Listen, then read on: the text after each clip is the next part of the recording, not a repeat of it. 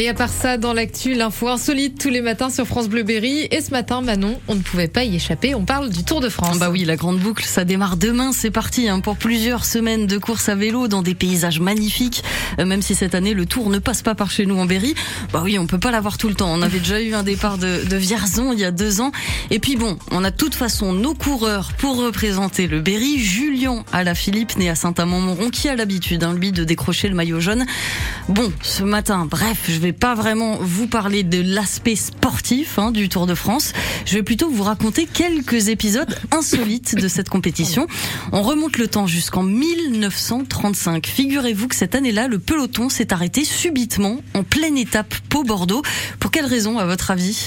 Euh, pour voir passer les vaches. Pas du, pas du non, tout. C'est bien pas. Plus terre à terre que ça. C'était pour aller boire un, un petit coup en fait ah hein, bon au bistrot.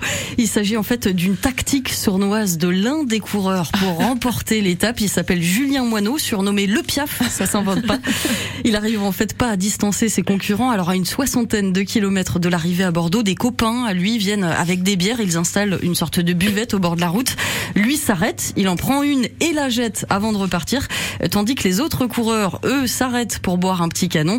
La tactique a fonctionné hein, puisque Julien Moineau a remporté l'étape avec plus de quinze minutes d'avance. Ça paraît complètement fou, mais en fait à l'époque c'est pas si bizarre de s'arrêter euh, boire un coup en pleine étape. L'alcool était autorisé sur le Tour jusque dans les années soixante. C'était parfois utilisé d'ailleurs comme antidouleur. Et on pouvait donc voir des cyclistes euh, s'arrêter pour sonner chez les gens et leur demander ah un ouais. petit verre. Ouais, carrément, ça existait. Bon, autre épisode plutôt rigolo, cette fois en mille neuf cent soixante, ça se passe à Colombey, les deux églises dans la Haute-Marne, chez le général de Gaulle, bien sûr. Il était alors président, il est là au bord de la route. Il en profite pour serrer quelques paluches, sauf que les cyclistes italiens n'ont aucune idée d'où ils se trouvent, ni de qui il s'agit. Et ils décident donc d'en profiter pour faire une petite pause pipi dans les jardins du général, avant de repartir. Là encore, un coureur plus malin que les autres ne s'arrête pas, il prend le large et remporte l'étape. Bon, il s'est quand même excusé à l'arrivée de ne pas avoir salué le président en disant « J'ai toujours voté de Gaulle ». Voilà, le Tour de France, c'est des anecdotes, des moments qui déraillent un peu. C'est aussi des records décrochés, notamment par des berrichons.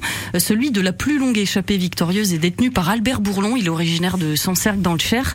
deux cent cinquante-trois kilomètres d'échappée, un record qui ne peut pas être battu puisqu'il n'existe plus d'étape aujourd'hui de cette envergure. C'est incroyable quand même toutes ces anecdotes, mais c'est fou de se dire que l'alcool, on pouvait boire de l'alcool. Ah oui, c'est on s'arrêtait au bistrot comme ouais. ça. Euh, voilà, et il y a une petite souvent il ne payait pas d'ailleurs. Je, ah ouais. Voilà, si vous voulez une anecdote en plus.